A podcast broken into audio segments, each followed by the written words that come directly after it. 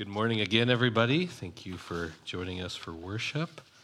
Um, this morning, we're going to continue on in our series, Encounters with Jesus. And I will mention again make sure you fill out your cards or go online and fill out your encounter. This morning, we will have Carissa Calloway share her encounter. She's real excited to do it.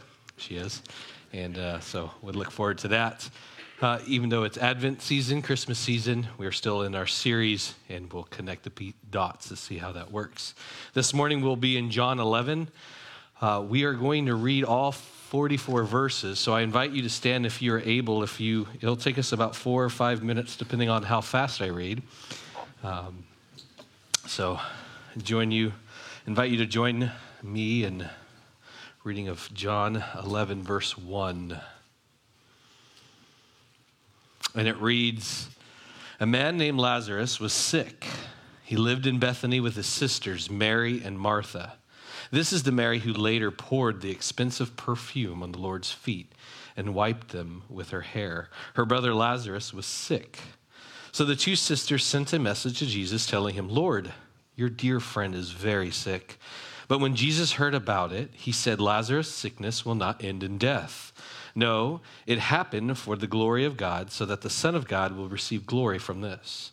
So, although Jesus loved Martha, Mary, and Lazarus, he stayed where he was for the next two days. Finally, he said to his disciples, Let's go back to Judah. But his disciples objected. Rabbi, they said, only a few days ago the people in Judah were trying to stone you. Are you going there again? Jesus replied, There are 12 hours of daylight every day. During the day, people can walk safely. They can see because they have light of this world. But at night, there is danger of stumbling because they have no light. Then he said, Our friend Lazarus has fallen asleep, but now I will go and wake him up. The disciples said, Lord, if he is sleeping, he will soon get better. They thought Jesus meant Lazarus was simply sleeping, but Jesus meant Lazarus had died. So he told them plainly, Lazarus is dead. And for your sake, I'm glad I wasn't there, for now you will really believe. Come, let's go see him. Thomas, nicknamed the twin, said to his fellow disciples, Let's go too and die with Jesus. When Jesus arrived at Bethany, he was told that Lazarus had already been in his grave for four days. Bethany was only a few miles down the road from Jerusalem, and many of the people had come to console Martha and Mary in the loss, in their loss. When Martha got word that Jesus was coming, she went to meet him, but Mary stayed in the house. Martha said to Jesus, Lord, if only you had been here, my brother would have died. But even now I know that God will give you whatever you ask. Jesus told her, Your brother will rise again. Yes, Martha said, He will rise when everyone else rises at the last day. Jesus told her, I am the resurrection and the life. Anyone who believes in me will live, even after dying. Everyone who lives in me and believes in me will never, ever die. Do you believe this, Martha? Yes, Lord, she told him. I have always believed you are the Messiah, the Son of God, the one who has come into the world from God. Then she returned to Mary. She called Mary aside from the mourners and told her, The teacher is here and he wants to see you. So Mary immediately went to him. Jesus had stayed outside the village at the place where Martha met him. When the people who were at the house consoling Mary saw her leave so hastily, they assumed she was going to Lazarus' grave to weep. So they followed her there. When Mary arrived and saw Jesus, she fell at his feet and said, Lord, if only you had been here, my brother would have not died. When Jesus saw her weeping and saw the other people wailing with, with her, a deep anger welled up within him. He was deeply troubled. Where have you put him? He asked them. They told him, Lord, come and see. Then Jesus wept. The people who were standing nearby said, See how much he loved him? But some said, The man healed a blind man.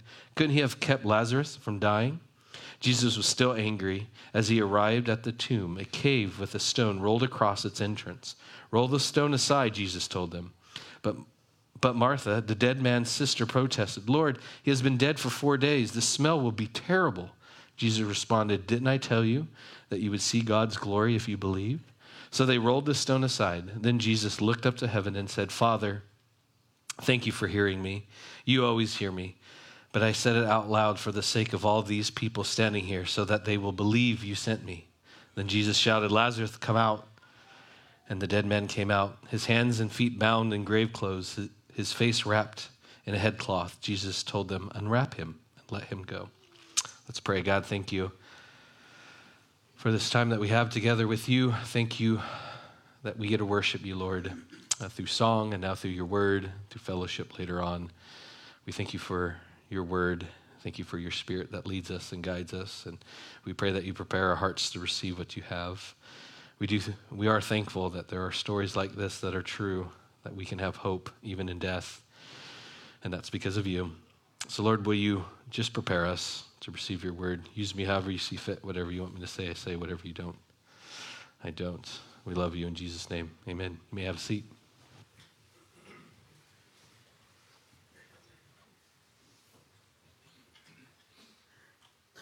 So, as we continue our series, Encounters with Jesus, we have now transitioned the last couple of weeks within our encounters as we see a focus of what Jesus is doing and his purpose.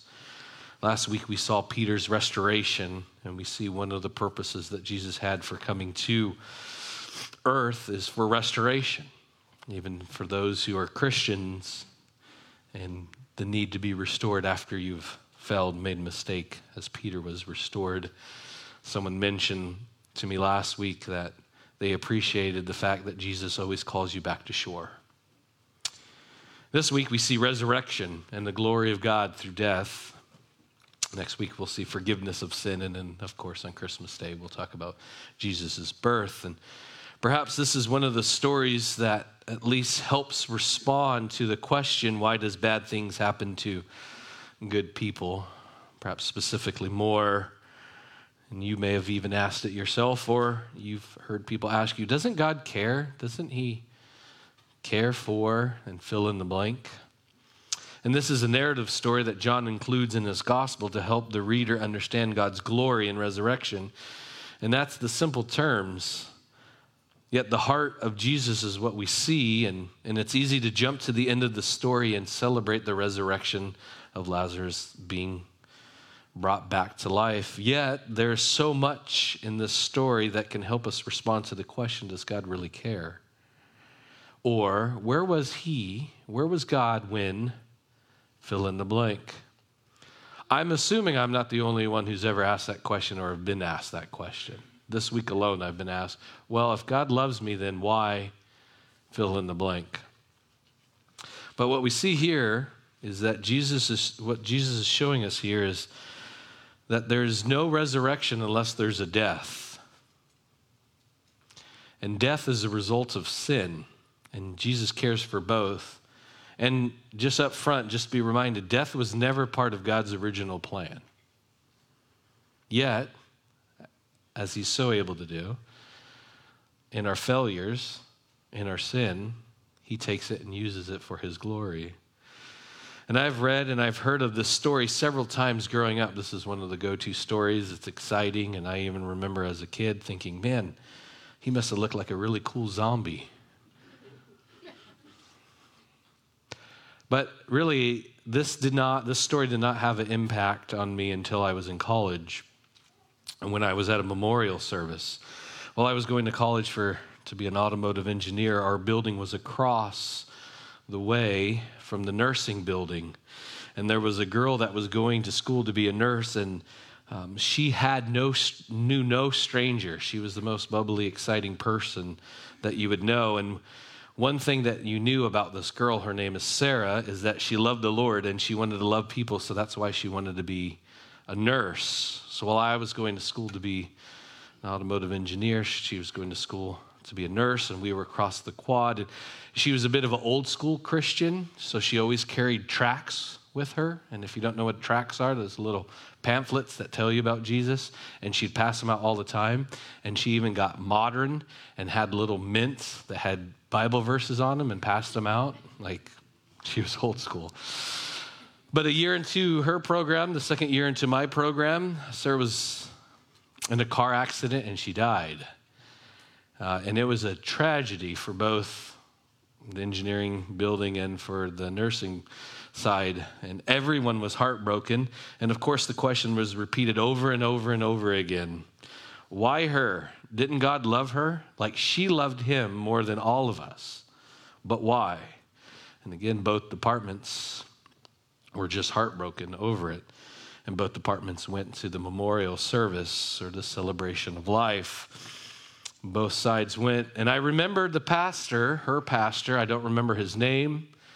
I just remember how many people were there. I remember few things about it, but one of the things I remember is that the pastor who led the gravesite um, used John 11, specifically verse 4, and he said, No, it happened for the glory of God, so that the Son of God will receive glory from this, from her death. And then he said, Don't waste this death. God has not, either should you. So that was the first time that this story went from 2D, just on the paper, to 3D. I was living it, and I watched it happen.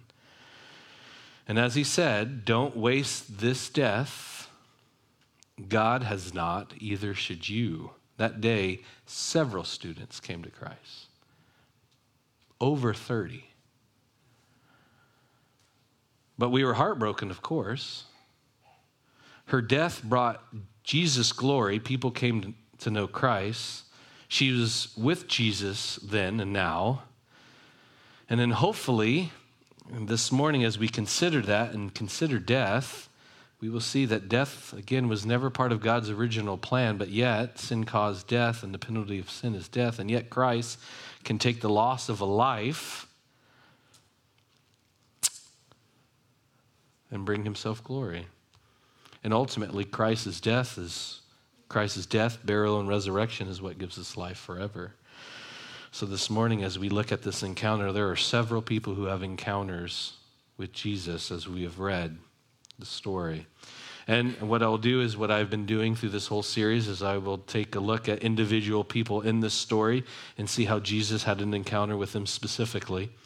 And really, hopefully, we'll a- look at the and answer the question about death and why does things like this happen and for what purpose and not this not that this will solve that question in its entirety because we have feelings and it's sad and anytime someone dies it breaks our heart. It should break our heart.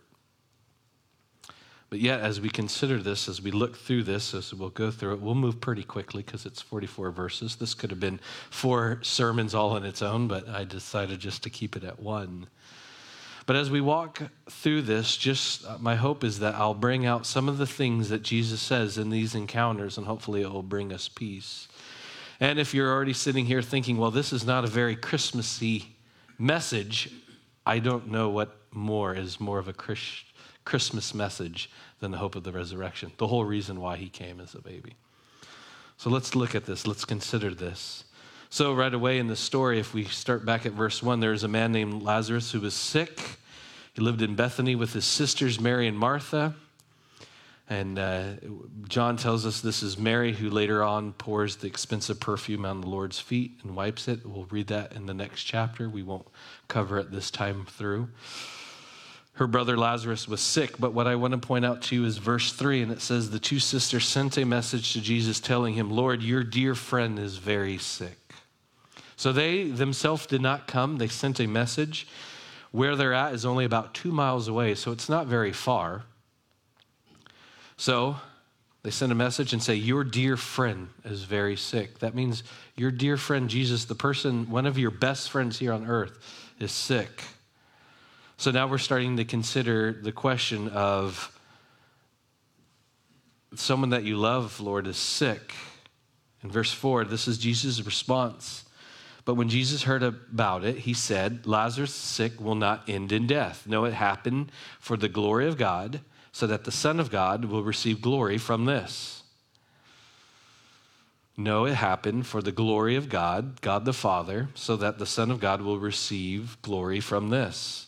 Death does not end the life of a person if they have a relationship with Christ. So, Verse 5, it says, So although Jesus loved Martha, Mary, and Lazarus, so although Jesus loved them so much, he stayed where he was for the next two days. Now, on the outside, if someone calls me and says, Hey, your best friend is sick, I want to drop everything that I can do and go to that person, right? Doesn't that make sense? So there, there has to be more to this story than just favoritism or don't you love someone? Because verse 5 says, although Jesus loved them, he stayed two more days. He loved them, so he stayed. See, Christ's love doesn't end with just one person, his love is for everyone, and he will use this to show glory. Because at this point, so far, Jesus has been performing many miracles, even if you combine the Gospels and if you're looking at it chronologically you will see that he's shortly about to go into uh, Jerusalem and where he will be sacrificed. But yet, people know that he's performed so many miracles, and yet, here's one more. And the assumption is, of course, Jesus would heal his best friend. Why wouldn't he? But yet, there's more to it. So, verse 8 goes on, it says, But his disciples objected. Rabbi, they said, only a few days ago, the people in Judah were trying to stone you. Are you going there again? So, the, this, this confusion. So, Jesus deals with the confusion of the disciples.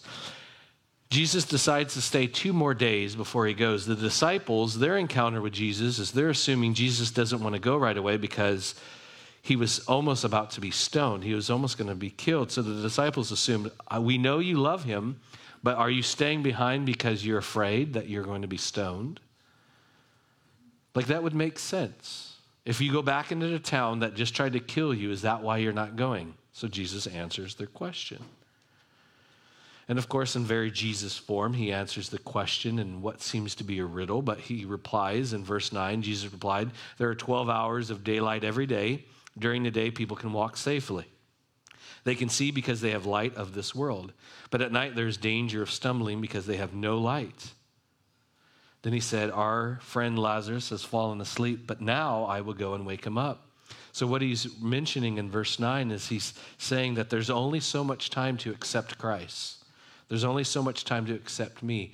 A person only has their life here on earth to accept me. After that, there's no hope. He said, But we will go we're going to respond to this. So in verse 11, they say, Then they said, Our friend Lazarus has fallen asleep, but now I will go and wake him up. The disciples said, Lord, if he is sleeping, he will soon get better. They thought Jesus meant Lazarus was simply sleeping, but Jesus meant Lazarus had died. So he told them plainly, Lazarus is dead. Like there's no question about it. He's not sleeping in the sense of how you think that he's taking a good nap. He's actually dead. He's playing on the words, he's playing on the understanding that the Jewish people in the Old Testament and up to this point to Christ, they called death sleeping. then the question is is what happened to people when they died before Jesus came? Wait, what? So there's two school of thoughts. One it's where the Catholic people now call purgatory, which, just to be clear, I do not believe in purgatory. But the, the assumption was before Jesus came, and it, although Catholic people still carry on through the tradition of purgatory, that they were just in this weird holding cell, if you will. The Jewish people at the time primarily that was one thought. The other one was that would, they would go to abraham's bosom is what they would say from exodus. But or excuse me from numbers. But what, what the hope, what the thought was is that they were waiting to for something. That's why later on mary said but i know about the resurrection. So what they called it all that to say is they called death sleeping until christ would come to get them so they're, they're confusing. But see, what Jesus is doing is he's systematically answering all of their questions in what would appear to be a delay. God, if only you were here, why don't you hurry up? Don't you care? This person loves you, he's your friend. So he just wants to make it clear. Verse 14 no, Lazarus is dead. And for your sakes, verse 15, I am glad. Wait, you're glad that your friend is dead? That's weird. That sounds weird. And actually, that word glad there in verse 15 actually means rejoice. And in, in the New Testament, Jesus only rejoices or uses the word rejoices three times, and this is one of them.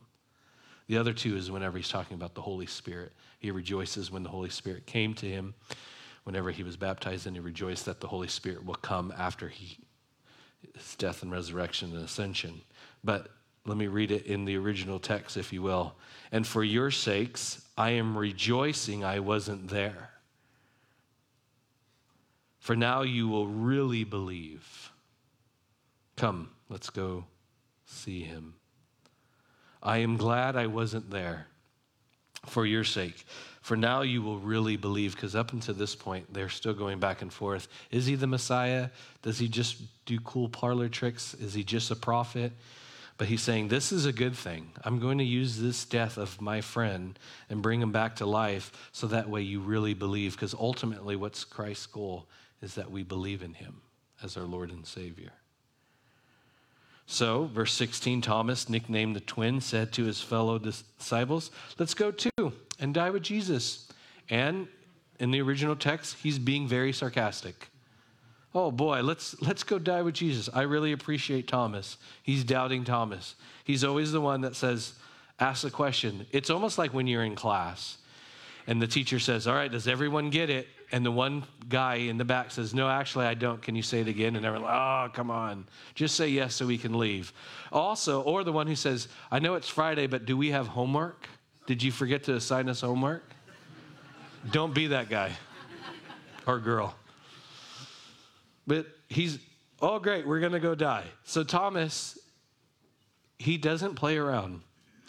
If you, if you do a study on Thomas, doubting Thomas, as he's affectionately known, he's always asking questions because he doesn't want to just say, okay. He wants to really believe. S- side note on that if you have questions about Jesus, Jesus is big enough to handle them. Uh, what I've noticed, what tends to happen is you're a follower of Christ and you come to the point where you feel like you should know the answer because you've been walking with him for so long that you're afraid to ask the question because you're afraid he's going to God's going to be mad at you. It's almost as if don't you know better? Be a Thomas, ask all the questions. And if you don't get it, ask him again. But anyways, says, "All right, let's go die with Jesus. Yay."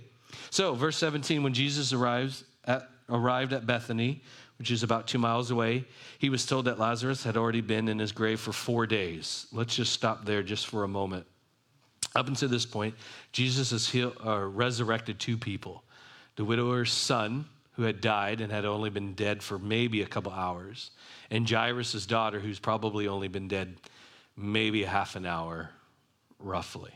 So, up until this point, when Jesus brought someone back to life, it had only been for a short period that they had actually been dead. And carry this a little bit more. Have you ever heard of the term saved by the bell? I'm not talking about the 90s sitcom show. But Saved by the Bell, what, what they would do is they were unsure if people were actually dead sometimes. So, what they would do is if they buried someone, they would tie a string around their ankle or their foot and put it on top of, and run the rope on top of the grave with a little bell. And if someone who they thought was dead that was buried woke up, they would be able to ring the bell. Saved by the bell. I'm not joking, that's true story.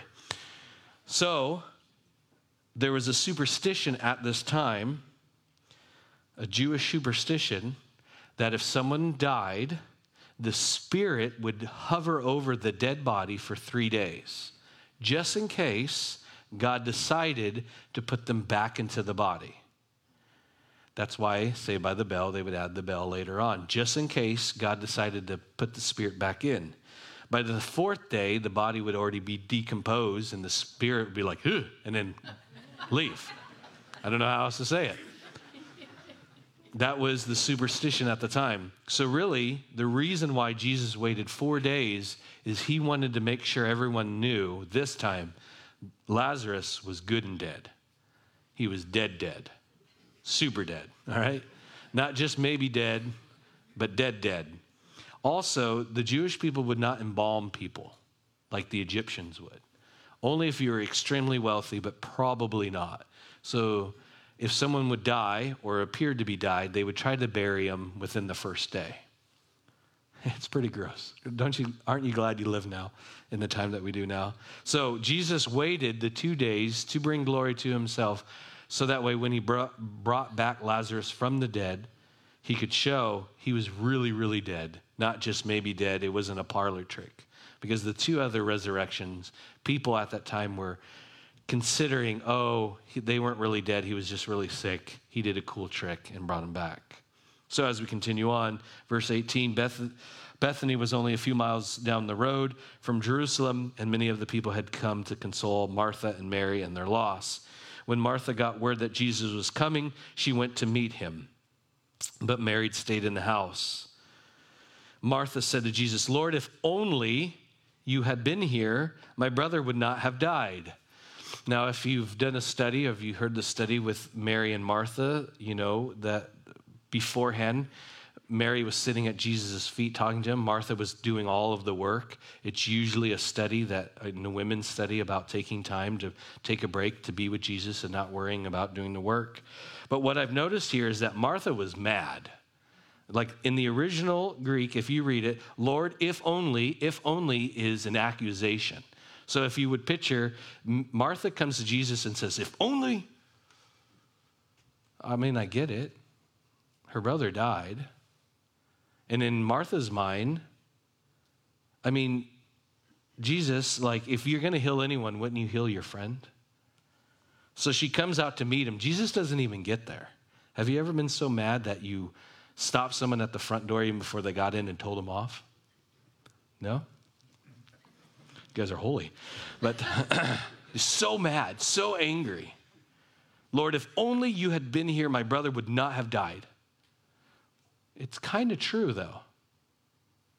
It's partially true. See, the assumption still is that Jesus was limited in his power to heal, he had to be present.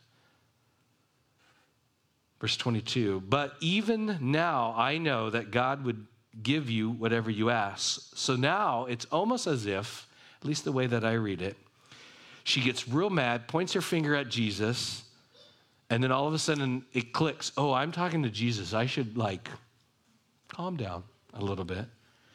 But even now, I know that God will give you whatever you ask. It's true, but it's limiting of God's power. Lord, if only. Have you ever said that to God? If only you would. So, verse 23, Jesus told her, Your brother will rise again. Verse 24, yes, Martha said, He will rise when everyone else rises at the last day. So I just want to camp out here. She gives a very biblical response, a very Sunday school response, if you will. Yes, Jesus, one day we'll all be resurrected again. I know that everyone else will. Um, it, it's almost like she says, "Yes, I know. One day you will raise you will raise him up again, like all of us. Like I understand all that. But where were you? She's still upset. She's still accusing Jesus of not caring, is her undertone. So at a funeral or memorial service or at a celebration of life, I think sometimes we jump, and I know that I do, especially whenever I'm leading the memorial service or the celebration of life. If they're a Christian, I, I want to jump right to the fact that they are in the presence of the Lord, which is true. Like, I want to start right there. Like, that's the hope.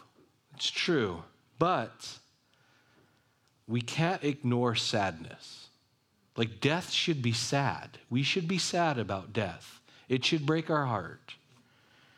And I know that our response is, yes, but he or she is in glory now. Very true. But a lot of times we just skip the part of grieving, skip the part of being sad, skip the part of it breaking our heart. We'll see in a minute, we'll read it again, that Jesus weeps over it and he's angry over death. And so should we. Death is because of sin. And we can't treat sin just flippantly. It costs Jesus everything. So as you consider that, don't, don't, be, don't be quick to skip the sadness in death. So as Jesus is talking to her, your brother will rise again. She gives a very Sunday school answer. Yes, we know. Uh, one day at the very end, he will come. One day later. But that's not what Jesus is, is telling her. What Jesus is reminding her is, and he's very gracious, he says in verse 25, I am the resurrection and the life. It's one of the seven I am statements. The I am statements goes all the way back to when Moses is talking to the burning bush. I am, God says. And this is our, the, one of the seven statements that Jesus says that I am to show that he is from God, he is God. I am the resurrection and life. Anyone who believes in me will live, even after death, after dying. Everyone who lives in me and believes in me will never die. Do you believe this, Martha? So he doesn't want to skip ahead. He wants to let her know, I am the resurrection. You're, you're thinking about one day he'll be resurrected, but I am the resurrection. Jesus is not saying, I am the one who resurrects people. It's true. He says, I myself, I am the resurrection. Not only will I be raised again, but I am it. You identify the resurrection in me. You're, you're worried about one day later he will rise again. I'm the reason, right here in the presence. He, he pushes so much for the relationship for Martha. Now, do you see why it's so important for Lazarus to be dead? Up until this point, everyone thought Jesus was going to point to the resurrection, but he is the resurrection. And, and what you say and what you believe in before tragedy strikes tends to be, be what you believe in during tragedy. And that's why he's trying to like calm her down because she's Martha. Chill, bro, sis, whatever. I am the resurrection. So then she responds, and her tone changes. Yes, Lord, she told him, I've always believed you are the Messiah, the Son of God, the one who has come into the world from God. Then she returned to Mary. So she says, I get it. Now she runs to Mary, her sister. She called Mary aside from the mourners and told her, The teacher is here and wants to see you. So Mary immediately went to him. Now, real quick, the mourners, if you remember from a couple of weeks ago, Jewish people hired professional mourners to cry and wail when someone died. In our Western culture, we kind of are subdued. We try not to cry. We try to be brave, try to be quiet, suck in our tears. But in the Eastern culture, in the Jewish culture, it was yelling and screaming, and so much so they would hire professional people just to scream and cry. And if any time that it kind of just dropped down, the mourners would pick it back up again. Come on, everybody, let's let's let's get the choir going. So she's crying, and so then Martha gets the teacher is here and wants to see you. So Mary immediately went to him. Jesus had stayed outside of the village at the place where Martha met him. When the people who were in the house consoling Mary saw her leaving so hastily, they assumed she was going to Lazarus' grave to weep. So they followed her there. When Mary arrived and saw Jesus, she fell at his feet and said, Lord, if only you had been here, my brother would not have died. She says the same exact thing that Martha says, but more of a place of mourning. And you notice that she throws herself or she falls at Jesus' feet. She is always at Jesus' feet. You'll notice that the way that you treat Jesus in your day to day is the way that you treat Jesus in the, heart, in the heat of a situation, as I had mentioned before. What you believe in Jesus in normal circumstances is what you believe in who he is then. So he comes, so she comes and falls at her feet. She knows that Jesus is able to, and she says, Jesus, I, if only you would have been here, I don't know what to say. But he's dead. She's heartbroken over it. When Jesus saw her weeping and saw the other people wailing with her, a deep anger welled up within him, and he was deeply troubled. Uh, the, in the Greek, that anger welled up in him is described. The word picture there is a horse blowing out snot. Anger an animal, a beastly anger. He is so upset now. He is deeply troubled. Where have you put him? He asked him. So he's upset and he's angry. Here he's upset and angry over death. Jesus doesn't like death. That was never part of the plan. He's angry over the death. Everyone is sad. Everyone is asking, Where have you been? All of this is coming to a head and he's angry. They told him, Lord, come and see. Then Jesus wept. Death is awful. It makes Jesus cry. The people who were standing nearby, seeing how much he loved him, but some said, The man healed a blind man. Couldn't have he kept Lazarus from dying? This physical death? Why? Why? Is the question. Why? Couldn't he have he done something? Jesus was still angry, and as he arrived at the tomb, a cave with a stone rolled across the entrance. That's how they would bury people. Uh, when you go to Jerusalem, what you'll see is that there's several caves. It was just real easy, and what they would do is they would just roll a stone in front of it, simply so there wouldn't be any grave robbers. And to be graphic, what they would do is wait until the body decomposed, and they would take the bones, crush them up, put them in a little jar, put the skull on top of it, left it there for the next person in the family. So he comes to this tomb.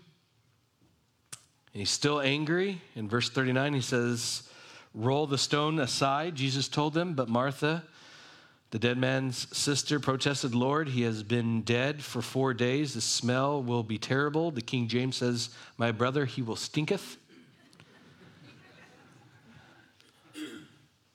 See, what Martha sees and what the people there see is only what the physical is. They assume that Jesus just wants to see the dead body. He wants to confirm, perhaps, that he's dead. What they, see, they still don't understand that Jesus is about to do a miracle. They, they only can, they can't see beyond the physical. And Jesus responds, and he's still a little heated, and he said, Didn't I tell you that you would see God's glory if you believe.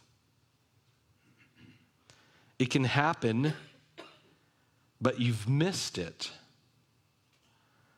You, you've, that's the whole reason that I'm here.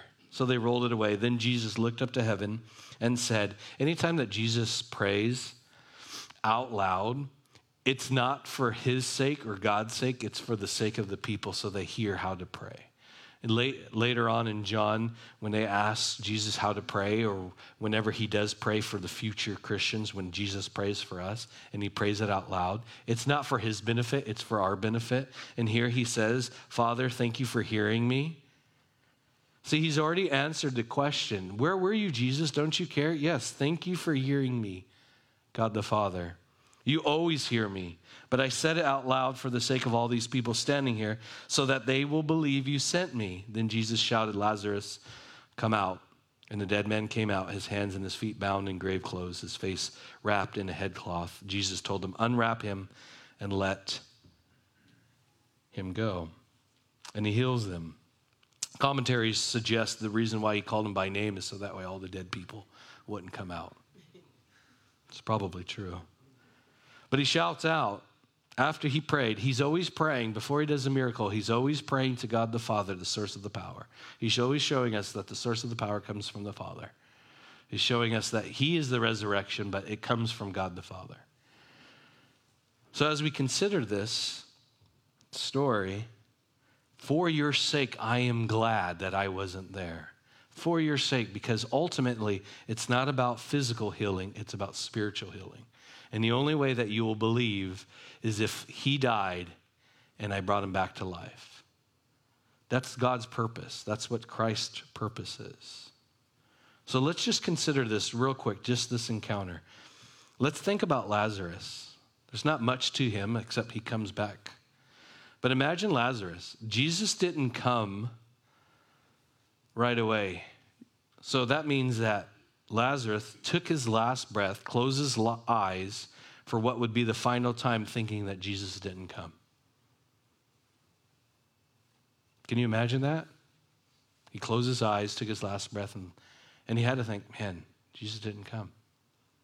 Or perhaps Mary and Martha waiting by his bedside, Lazarus' bedside, hoping for a miracle, hoping for a healing, watching Lazarus, their brother, die, thinking that Jesus didn't make it in time. Jesus was late. Could have titled this Four Days Late and Right on Time.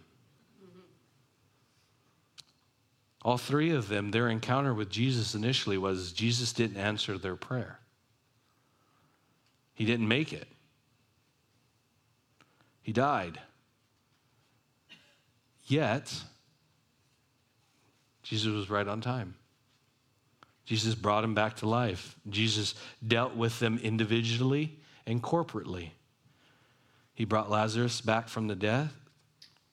He spoke to Mary and Martha separately, saying, I am the resurrection.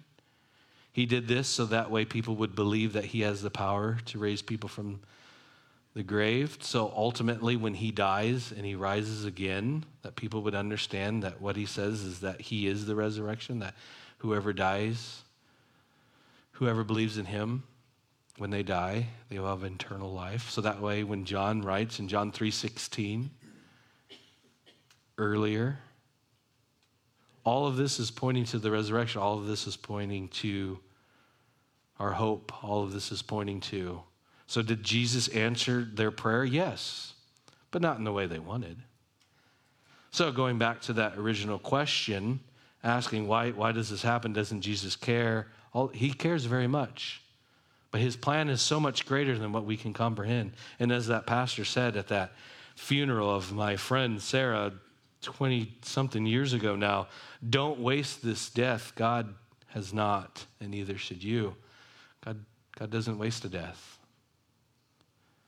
It's all pointing to the glory of God for salvation. So, with that, as we continue on in our encounters with Jesus, I would like to invite Carissa up to share her encounter with Jesus. So, we should clap and welcome her up.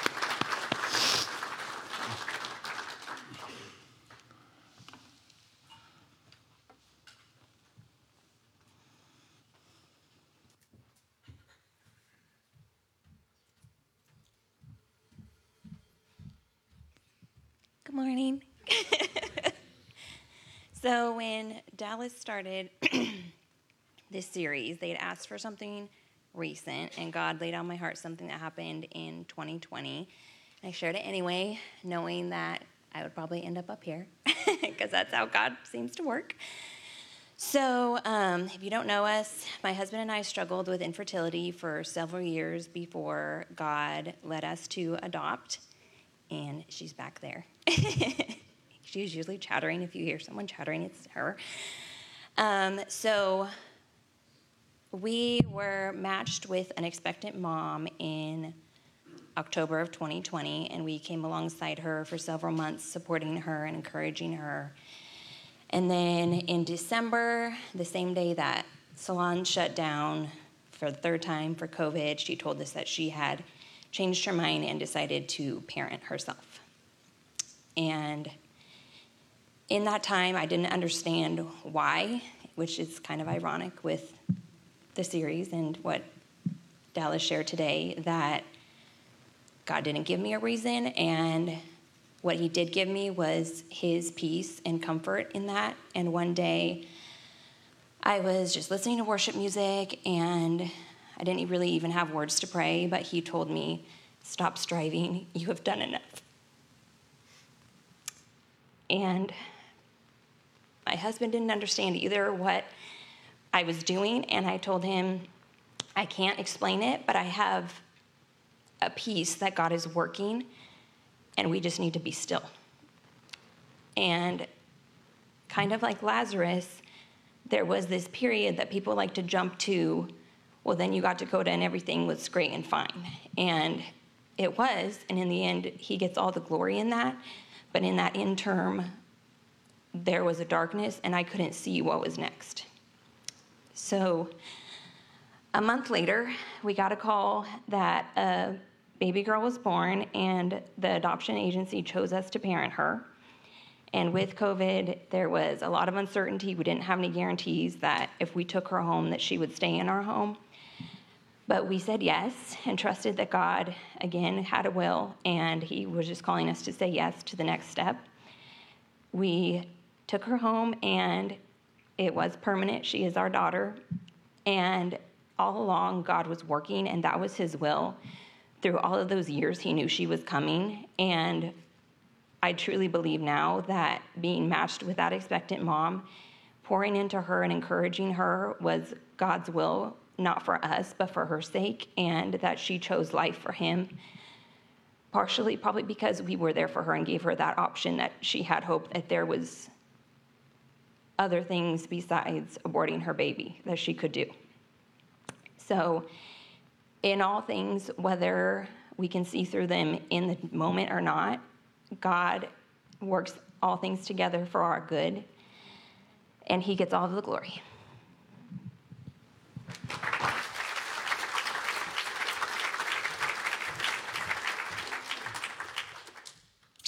Thank you.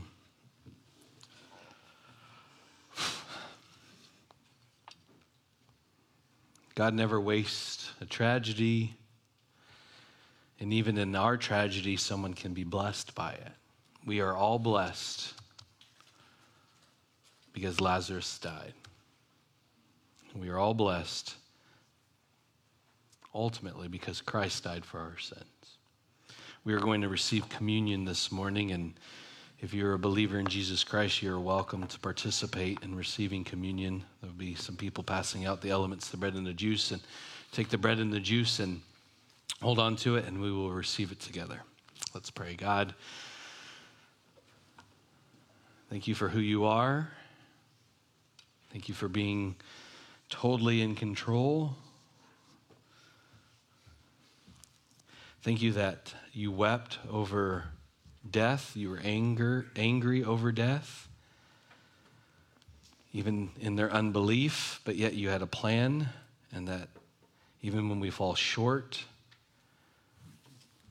you're still good. You're still very gracious and merciful. Lord, and when we face trials of any kind, Lord, let us run to you and not away from you. Let us bring our questions to you. Will you help us pause to take a broader look of what's going on and not be so uh, pinpoint, laser focus on our own situation, but how you will use it? Just as Carissa reminded us that. Uh, that the sadness that they had of not uh, taking home that first baby was the hope that the, that mother had in having the baby. So, Lord, let us um, prepare our hearts to receive communion. And as we continue to worship you with a couple more songs, Lord, we, we're just reminded that you deserve so much more than what we could offer you, but yet you receive them because of you, so that you will be glorified. So we thank you and we love you. In Christ's name, amen.